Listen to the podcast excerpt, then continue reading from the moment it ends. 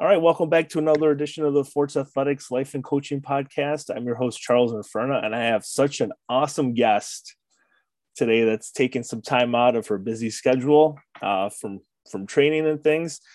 Micaela Hazlewood, thank you so much for taking the time to join the podcast. Thanks for inviting me.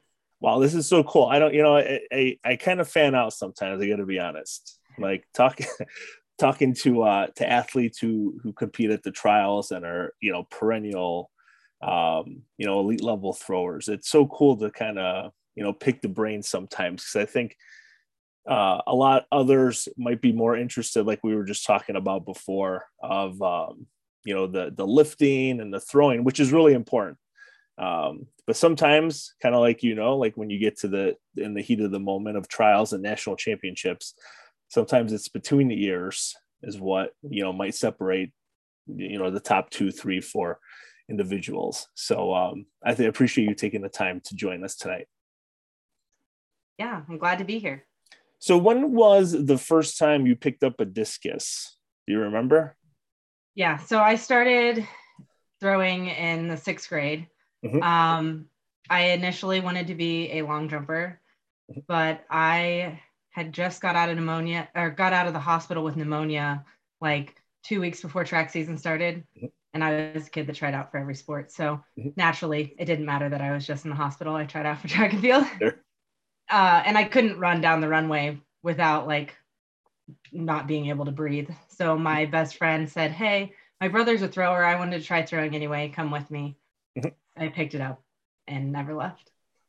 Wow. So you've been throwing for uh, like like 15 16 years almost yeah i think this is year 15 year 15 for the for the discus so when you first picked up the discus in middle school there like were i don't want to say were you good but like how, how did you take to throwing the discus uh way back when uh, my first meet i threw i think like 44 feet because sure. my senior year of high school my goal was to break my first meet throw in the mm-hmm. discus with a shot put wow uh, so not necessarily great by any means. I think I threw like 93 feet um, in middle school. Um, we didn't start spinning in the discus until I was in eighth grade. Mm-hmm. So I think I threw like 80 feet out of a stand.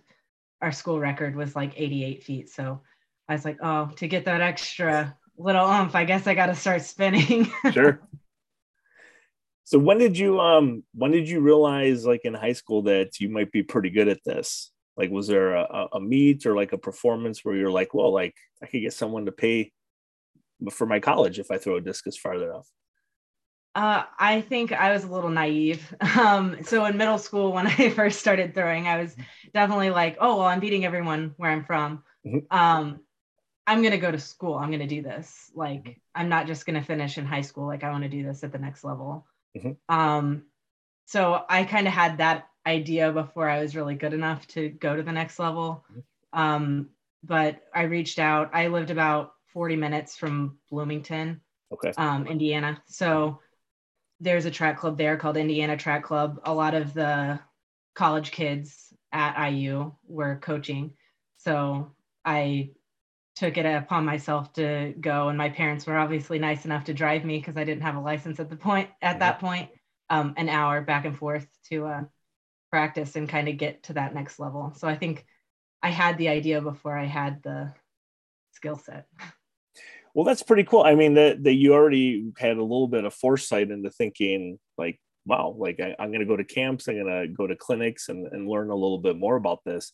When was it in high school that um, there a, a college coach like first reached out and said, "Hey, you know, if you you know throw 140 you you know we could give you a scholarship or if you throw 150 we could do this like do you remember that first conversation uh not really i remember like my sophomore year um i think i threw like 132 or 133 feet i started filling out like the questionnaires for schools mm-hmm. um and just hoping you know that things would get better um and mm-hmm. that people would start reaching back out to me. Mm-hmm. Um. And then I started getting letters from a couple schools back um, in my junior year. Mm-hmm. And then obviously, I th- my junior year is where I threw my high school PR. So mm-hmm. uh, that summer is when I guess I started hearing from coaches. Not a lot of Division One coaches, but uh, mm-hmm. I was the kid that I knew I wanted to be the small fish in a big pond. Mm-hmm. Well, usually it's the other way around. I, I want to be the big fish in the small pond. What was it about that, like mentality? That I mean, it's it sounds like it started early on, um, like of, of wanting to like I don't want to say like persevere, but kind of like grit through that. Was there something in particular that like happened in your life before that that you were like, you know what, I'm just gonna I'm gonna make this happen however I can? Not really. I'm just a super competitive person. So mm-hmm. in my head, if I wasn't at the highest level um, in the higher performing conferences, then if I won, I wasn't really winning. Mm-hmm. Um, not that I think that's necessarily true looking back on it, but mm-hmm. in my head, like, oh, there's a more competitive conference. So if I would have won my conference, I wouldn't have won that conference. Mm-hmm. So I wanted to put myself in the position that like if I won, I felt like I was truly winning, um, and I couldn't compare it to anyone else and say, "Well, I'm good for this." I didn't want to be there. So, what uh, ultimately led you to becoming a Boilermaker? Uh, I mean, it was closer to home. Mm-hmm. Uh, I don't, I don't know. Coach McBride and I clicked from the beginning. I, mm-hmm. him calling and talking to me um, he came and watched, I think, my junior year at uh, sectionals. He was recruiting someone else, mm-hmm. saw me, told my high school coach, like, hey, I see something in her. She's going to be good. Um, and at the time, I was like, I'm not going to Purdue. Like, it's not happening. um, but after talking to him, I mean, we kind of grew up similar backgrounds, you know, both he's from Indiana as well you know, smaller area, you know, a lot of lower income families and stuff like that. So I think we just clicked from the beginning. Um, and I just knew it felt right. Um, Purdue felt like home when I went on campus. Um, my now husband and I actually went on a college visit elsewhere, and that's how we met. Um, and while we were there, we both already went on our visits to Purdue, mm-hmm. and it, we talked each other into it. We were like, everything is perfect there for us. so when you uh when you get to Purdue, what like what were you expecting versus like what was your what was the reality? Like you're a freshman, you're on campus, big time high school thrower. Now you're the small fish in the Big Ten. What was that like? Um, I mean, I expected, I guess, you know, that my first year I was really going to struggle with being like at the bottom, which I mean, I wasn't at the top by any means my freshman year, but uh, by the time conference came around, it was like, oh, I have a opportunity to score. Um, and you know, I qualified for regionals and all of that. Um, and I, like I said, I'm the competitor, so I'm going to go for it or not. Mm-hmm. And I pretty much fouled out my freshman year conference because I was like, I'm going to score. Um, and if I don't go hard, I'm not going to score. So um, definitely the Big Ten is a lot more um, academic heavy too. So uh, the academics part, and I think balancing academics and athletics uh, was a little more difficult than I thought it was going to be. But in some aspects, it felt easier because I was doing my schoolwork and I was doing track um, in high school, I was in, I don't know, 10 plus clubs, plus sure. I was the mascot and played mm-hmm. softball and did track. So I was in a lot more. so when um so your personal best in high school, you said you said it your junior year. How far did you throw the discus? Uh 153.11. And how about your freshman year at Purdue? Uh, I threw 50, 95. So I think that's like 167. 167, sure. So you put like 25 feet almost in one season. Like, what do you like? Maybe besides like lifting, like, what do you attribute that to? I mean, that's huge. Yeah. I mean, like I said, I drove to get coached in high school. My high school coach was not a throws coach by any means, mm-hmm. didn't have like that background. And we had one track coach for both men and women's teams, all event groups. So he was pulled many different ways. So I think just the consistent coaching um, and some of my really bad technical flaws um, were worked out mm-hmm. um, that year that kind of smoothed it out. Mm-hmm. I think I didn't even have a meet under what I threw in high school, um, my freshman year of college, which is not necessarily typical. But you weren't just a, a, good discus thrower. I mean, you threw the hammer really well, and you were a really good shot putter too. So what? did you like as you're competing your freshman year were there ever like conversations between you and coach with about you know this you know discus will be my a event this week and maybe hammer will put on the back burner and then shot if it goes well it goes well like do you did you have conversations like that when you first got to purdue yeah my freshman year we actually trained like i was a hammer thrower more than okay. a discus thrower mm-hmm. um he thought in long run that I would be a better hammer thrower. Um, mm-hmm. I didn't quite figure out very key points of the hammer. uh, like, you know, when you're supposed to accelerate it, uh, sure. which is fine. mm-hmm. But after I made nationals, um, mm-hmm. kind of by chance, but I'll still take that experience. It definitely pushed me to the next level. Um, my freshman year in the discus, then it at that point it was like okay well discus is yeah our main event um hammers our second event shot put my freshman year was a disaster learning the spin and many times did i ask coach if i could be done with the shot put and he's like no mm-hmm. you're going to be good you just have to stick to sure. it yeah because there were a couple of years while you were um at purdue i think your sophomore junior you threw you qualified for for regionals in the hammer and discus right yeah i qualified all four years in both the okay. hammer and the disc. Okay. Um, and then shot put my senior year. I think I finally figured it out enough outdoors my last year. Mm-hmm. Shot.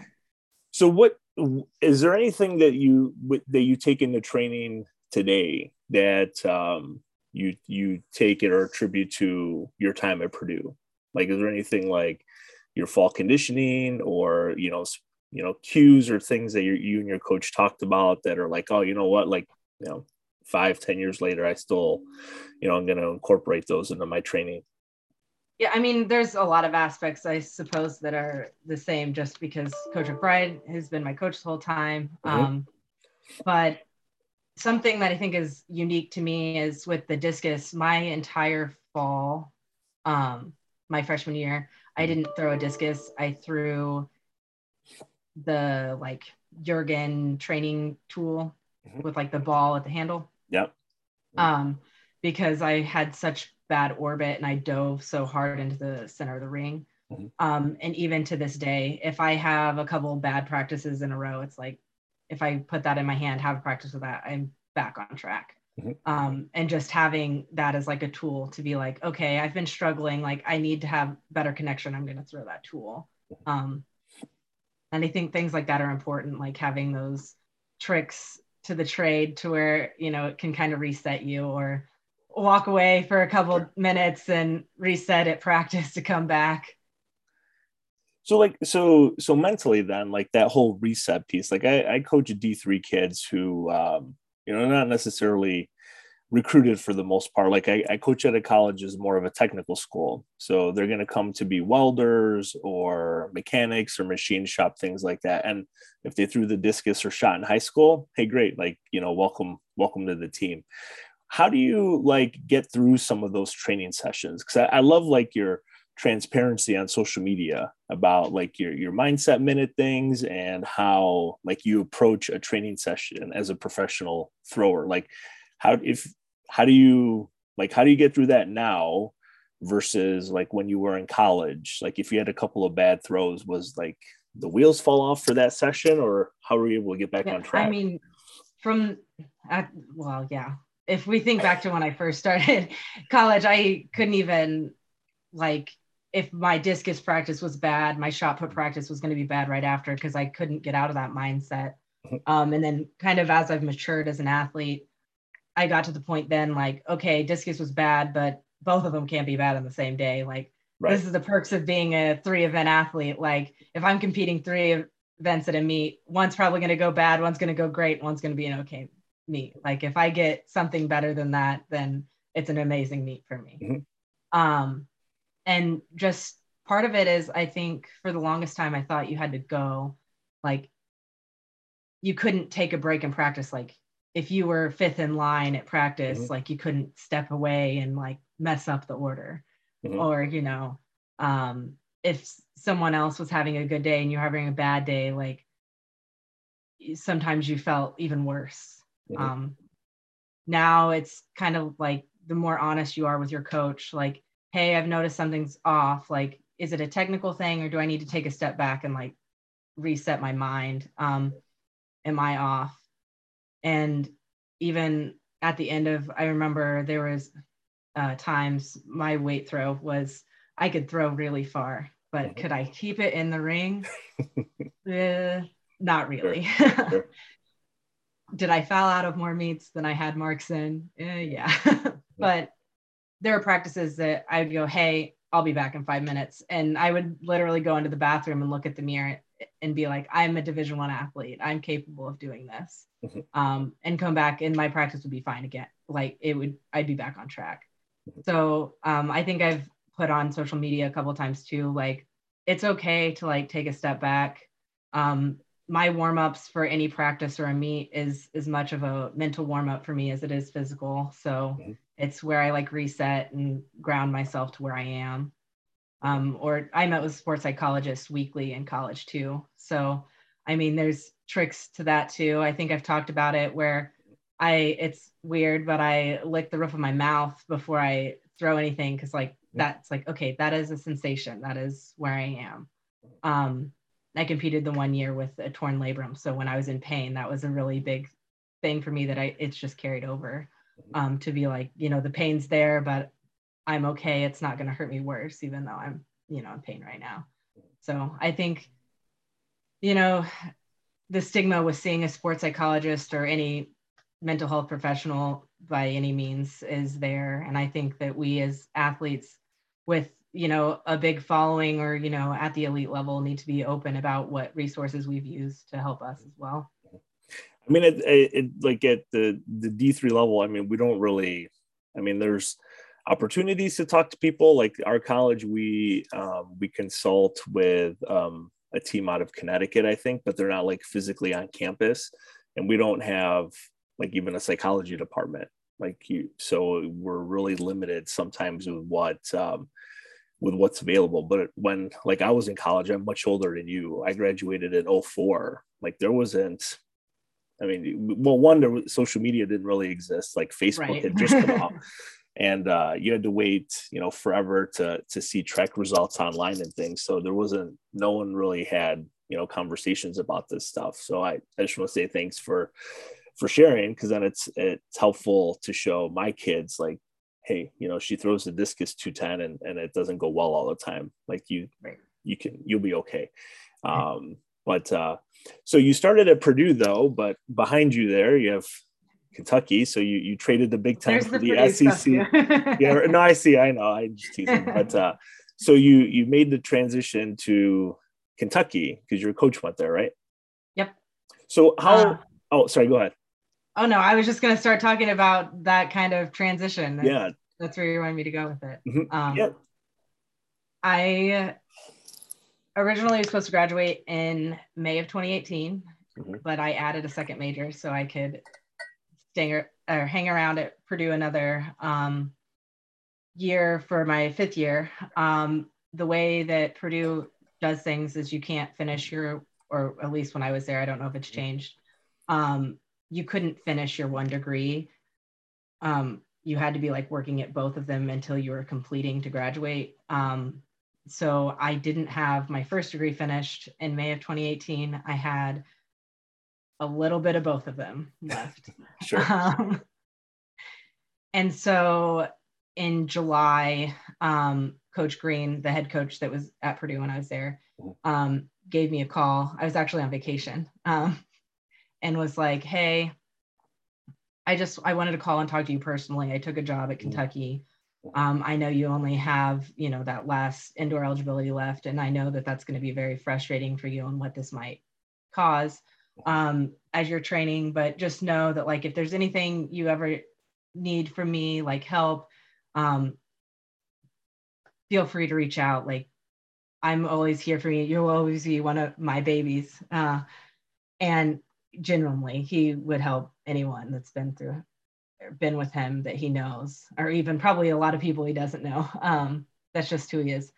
But uh, so I immediately after i talked to coach green called coach mcbride and said okay um, i know that you don't really know at this point because you probably knew this very shortly before i did. Sure. um, but what are the odds you go to kentucky? Um, with Coach Green, do you think he's going to offer that to you? Um, do you think that you'll stay at Purdue or that you think that you have the opportunity to stay?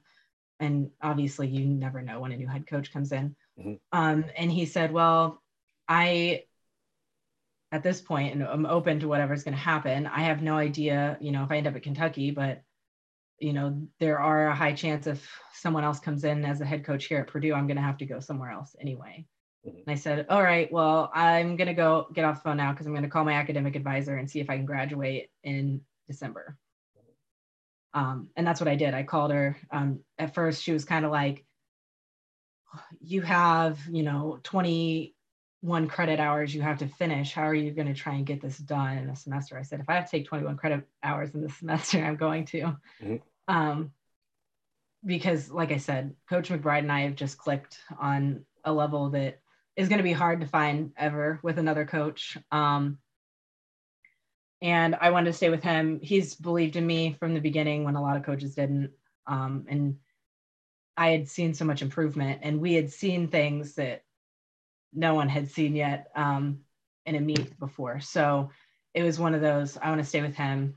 Uh, Purdue, I went and told um, when coach Elliott ended up taking the head coach role. So he's one of our coaches while I was there too. Um, I went and I was honest with him. I said, I'm going to graduate in December.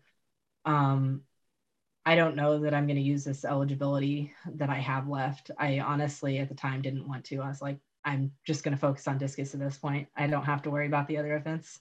Mm-hmm. Um, and, you know, he was glad that I was upfront with him. And then obviously because I was still an athlete on campus, even though but I wasn't on the team anymore. Mm-hmm. Um, they were like, well, it's a liability for you to use our facilities. So I practiced for COVID, little did I mm-hmm. know, and uh, found a ring that didn't have a fence around it and uh, practiced at a middle school for six months mm-hmm. on my own.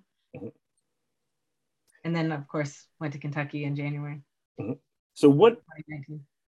So the the the training on your own piece like I, I i just find that really like interesting. Like you're you're a great college thrower and you're at a middle school. Like i i mean i mean one is was there enough space? I mean you're yeah you're i mean it was there was enough space. There's like i don't know probably 300 feet but the way it was set up that you were throwing towards the middle school. Mm-hmm. so sometimes it felt like it was going to hit the middle school when it wasn't, but sure. it definitely was a weird um, change. And obviously, uh, coach always tried to prepare me to like if I can't be there because even at college meets, I mean, you, many people know how it works. There's four throwing mm-hmm. events. The mm-hmm. odds that two of them overlap, and you the coach has to decide which one to be at at that moment. Um, it happens. Right. So he tried to coach us as best to his ability that if we were alone, we could figure things out. Mm-hmm. Um, but it was a whole new learning curve uh, when you're completely by yourself and trying to review video and uh, figure it out the visual to how you're feeling and making sure that that matches up. So so like when you were training on your own there or even um, at your time at at Purdue was there like did you I mean I'm sure you probably like kept track like this is how many throws I you know I'm to take or was there like not like conversations, but were there like technical cues that you would focus on for like each session, or was that something that you know you and coach kind of tried to figure out as you you know as you went along with the seasons? Yeah, so um, there was even a point that Coach McBride had all of us for every practice. Um, we had to take an index card and give him what the three things we thought we needed to work on before practice, and he would look over it, and then then you decide like all right, like this is what the real root of the cause is, or like if what you wanted to work on you thought was the problem, but it was actually, you know, what was happening because of the problem earlier in the throw. Um, sure. Kind of talking through that and saying, okay, this is what we're going to focus on. Um, and then the cues kind of develop um, as you're working through something to where mm-hmm. now you're connecting that cue with what you're working through. Mm-hmm. Um, not always did we do that, but I think that's something that once he started that in my own head, I kind of before practice, like, hey, looking at video from last practice, this is what we should work on, right? And moving from there. So you, well, literally and figuratively, I guess you you move from there from Purdue and you go to Kentucky. Was was there many differences? Like as far, I mean, SEC and you know Big Ten. I mean, the yeah. competition's pretty similar. You think?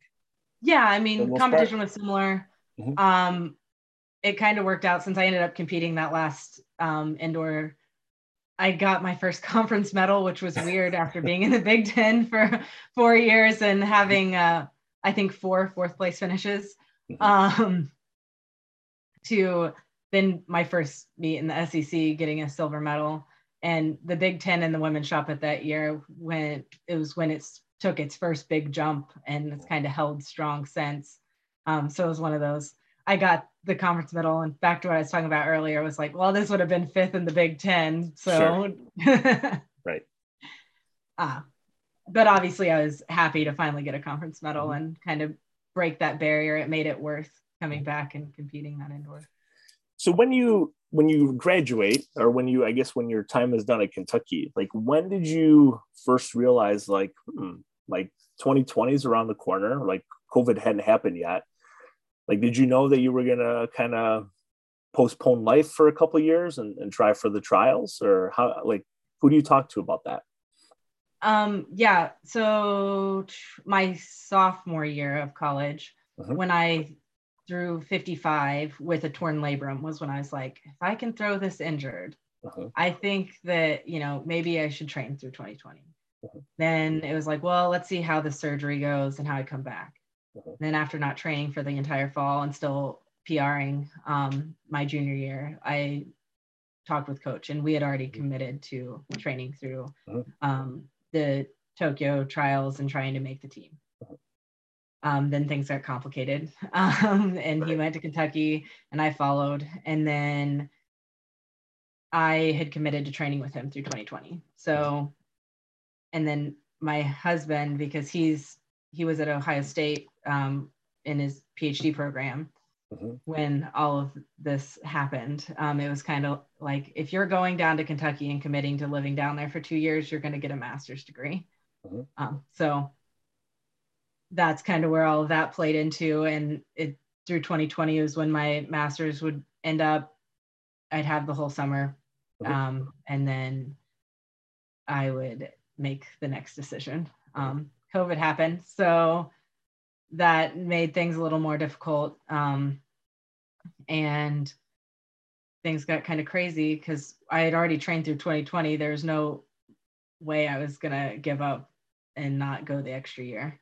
Um, so all last year, coach was actually coaching me virtually because I was up here in Columbus, mm-hmm. um, and he was down in Lexington. So was a whole nother element that we hadn't done before. what, uh, out of curiosity, would you uh, earn your master's degree in? Uh, health administration. Health administration. So is that um, is that how you like moonlight during the day? Like you you have a full time job, right? Yeah. So yeah. I work full time as a quality supervisor at a, a, mental health facility here in mm-hmm. Columbus. So they've been so flexible and so helpful um, in making sure that if I have a meet, even if it's, you know, I was gone for a week and a half for trials and then came back for a day and said, I'll see you in another week because I have to go chase the sure. Olympic standard. Right. they were super uh, flexible and they were aware that obviously if I would have made the team that that would have added extra time off. Sure, you would have been gone like pretty much all of August, right? Yeah, for the most part. So when um when you start training during COVID and there really aren't like that many meets, like how do you like how do you stay motivated and, and engaged? Maybe motivated is not the right word because you're you know you're at such an elite level like how do where where does it come from that okay, you know what? The trials are, are canceled. I got another year. Like, how, like, how do you do that? Like, how's that work? So for me, I at that point was a 50 meter discus thrower. So mm-hmm. I was like, oh, this year is my opportunity to really make sure that I am at the level of everyone else and that I can compete to truly try and make this team. Mm-hmm. Um, so I took it kind of as an opportunity um, to get better. Obviously, everything was shut down. So the colleges were shut down.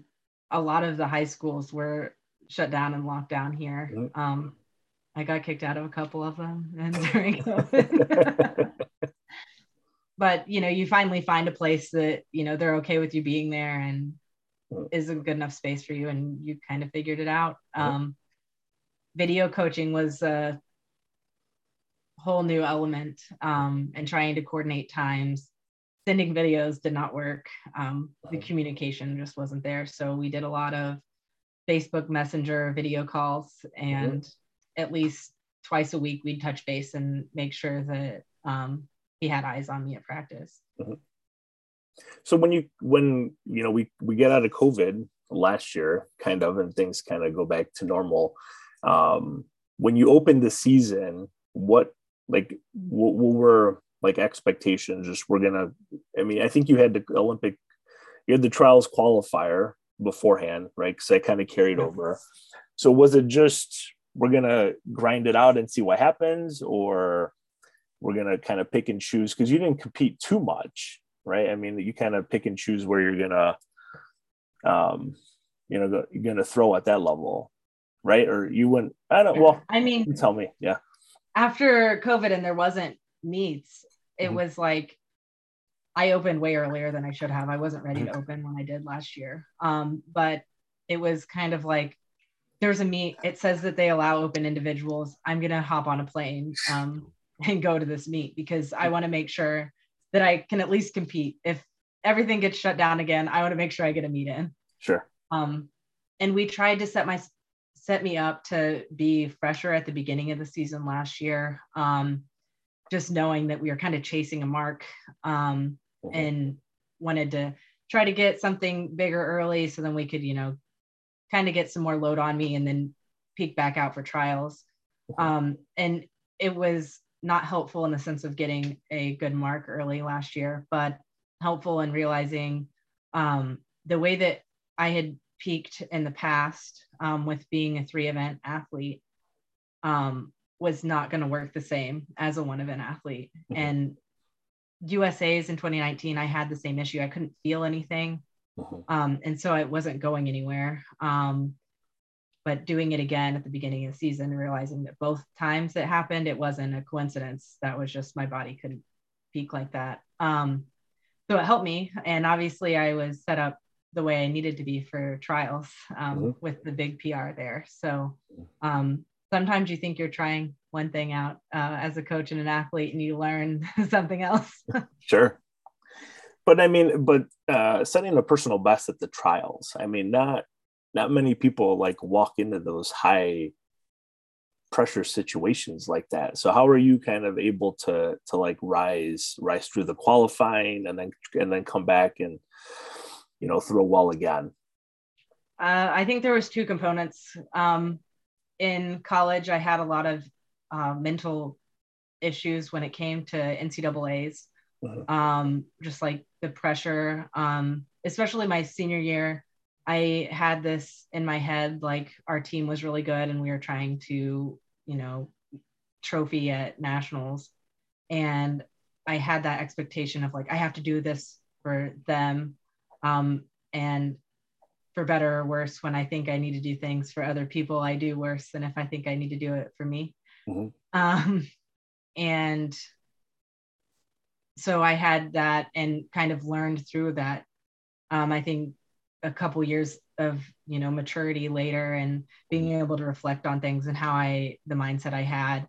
Um, I've I totally reframed how I attacked meets last year, um, and so that helped. And then secondly, I went into trials um, kind of at the point that it's like all right, I've been doing this for a couple years after college, but I haven't made it to that like next level. uh-huh. to where you're really like considered, you know, elite um, as kind of in that gray area between a good college athlete and an elite discus thrower. So uh-huh. it was like this meet's going to be my last meet unless I do something.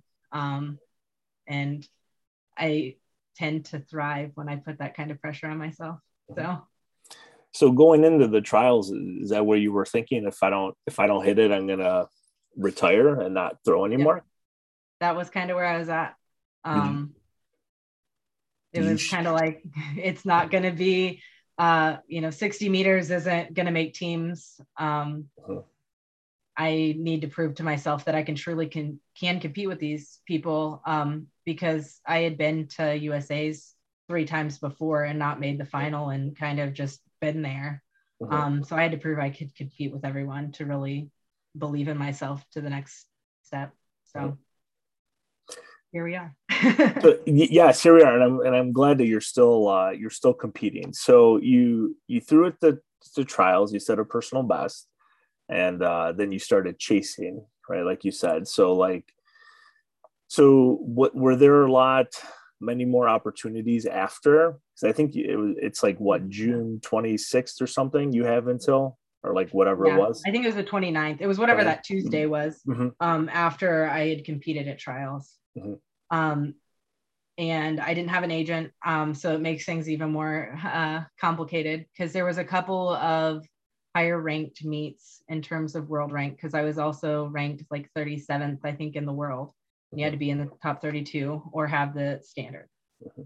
So we went through the whole what meets are ranked meets that we can go to mm-hmm. um, to go that route, or what meets are available and conditions that I could throw far in, um, trying to hit the standard. Uh-huh. Um, there was not very many meets, period.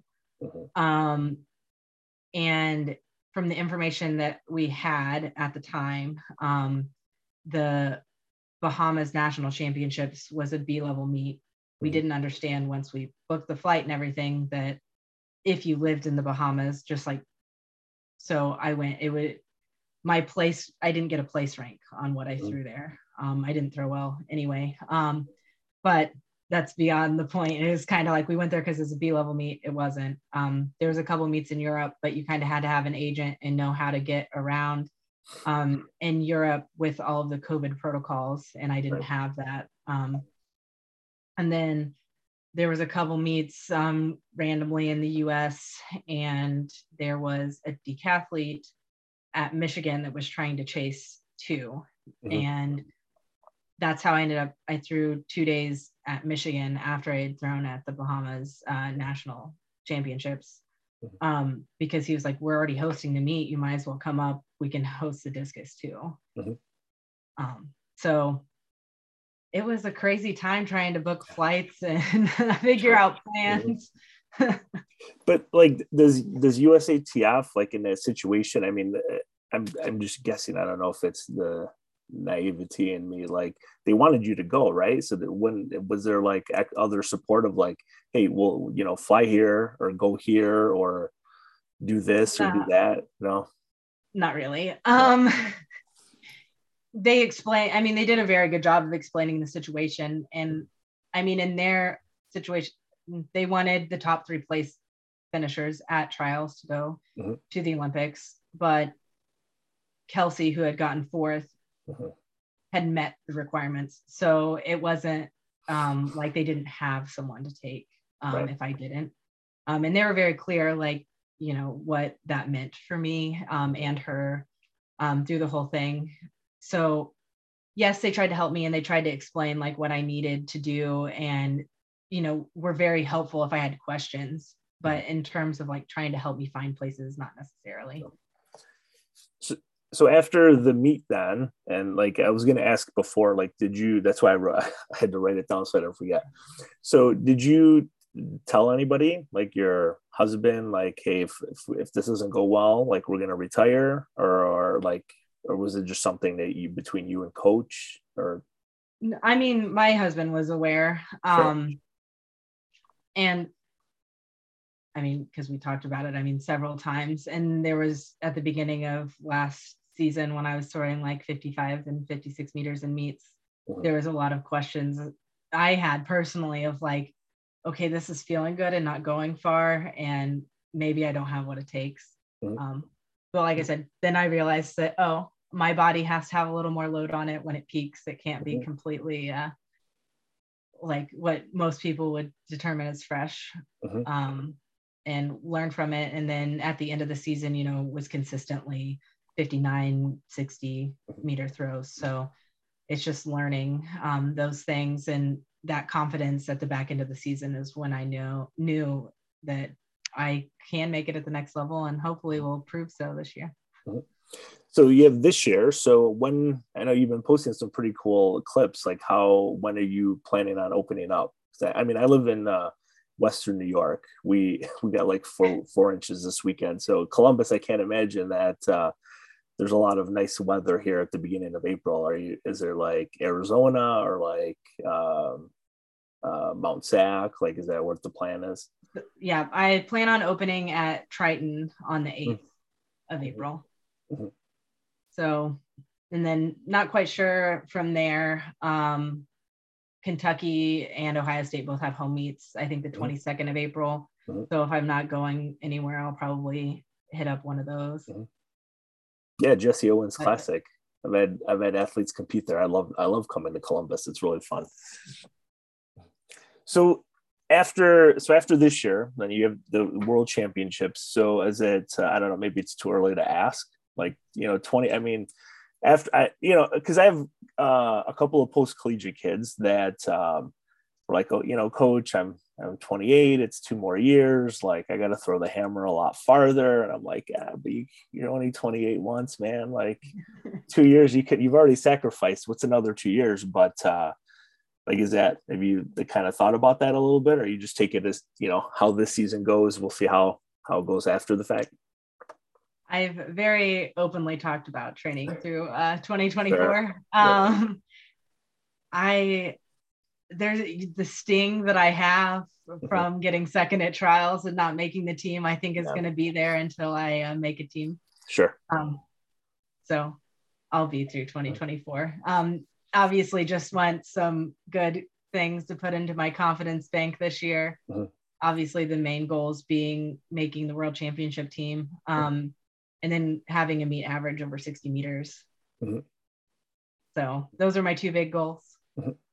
So so with that then like how do you like if if there was going to be you know a, a, college senior this year I was going to say Micaela like I threw the discus I don't know 55 meters in college male or female what like should I keep training like what advice do you have for for that next like the, the next group of, of throwers I guess if you know continue on with life and get a job and or or try and do like you and have which it totally boggles my mind. You know, you have a full time job and you're an elite like discus thrower. Like how like what would you say to them? Like would you say, you know, just do it or eh.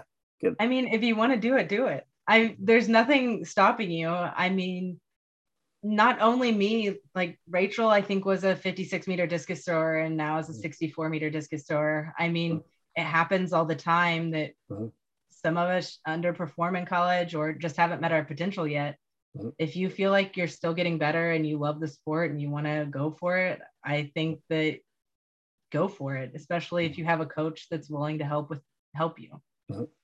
Whether that be the coach you have right now or another coach outside of you know your current training circle i think that you're only young and healthy and fit once so right. do what you right. can while you can do it well i, I ask kind of like tongue-in-cheek because like you, you know if for for you know like you mentioned like you maybe you underperform in college like how do you like is it just um like the the internal satisfaction of maybe not i'm, I'm not going to prove others wrong but you know, maybe I, you know, I didn't all American or I didn't do this or I didn't do that. So I'm going to, you know, guns blazing once I graduate. Like, is it just like a patience thing or?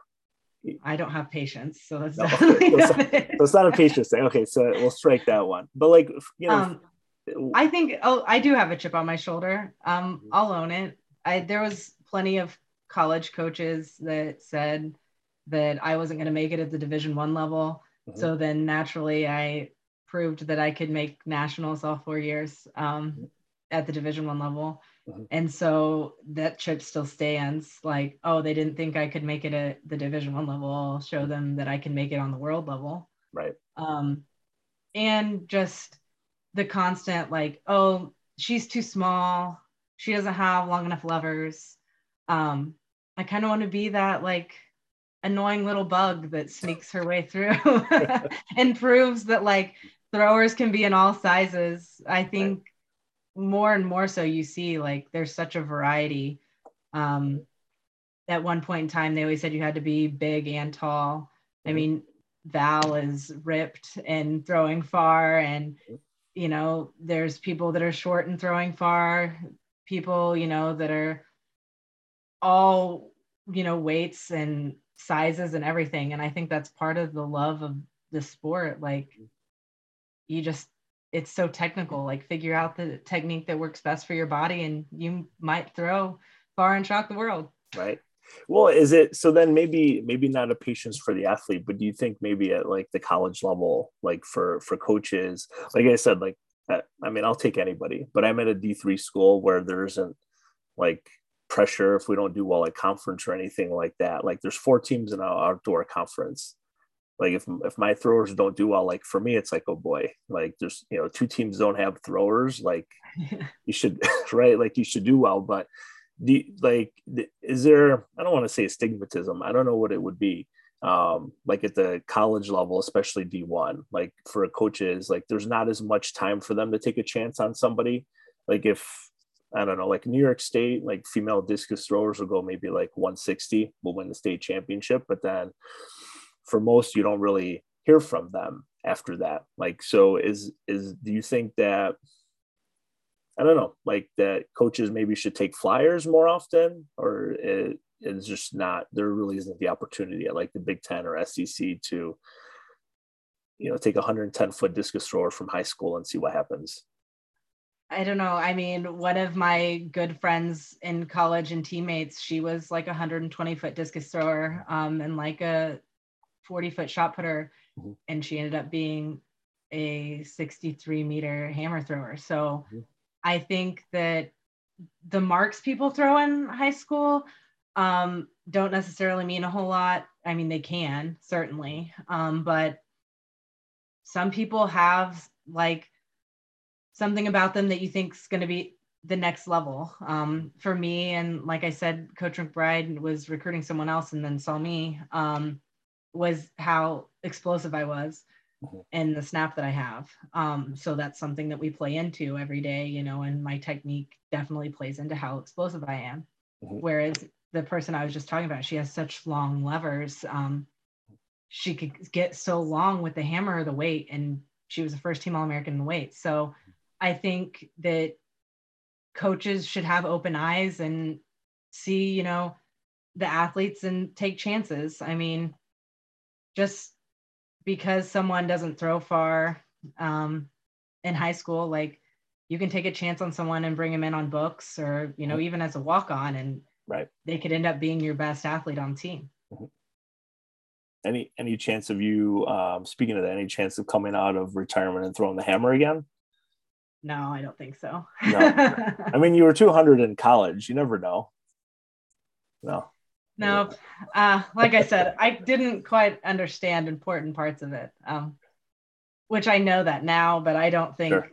the ground to pick that back up is worth it. I'll stick to the discus. right. Well, I, I think, yeah, you, I think you'll be a little bit more successful now, right, in the discus than trying to trying to come out in the hammer. But uh, Micaela, thank you so much for for taking the time and and sharing these bits of wisdom and and insights and things. Um, I really appreciate it. Yeah, thanks for bringing me on. It was fun. Well, best wishes with uh, World Championships, and uh, you know we'll follow along with the 2022 season. We'll see how it goes. Thank you. You're welcome.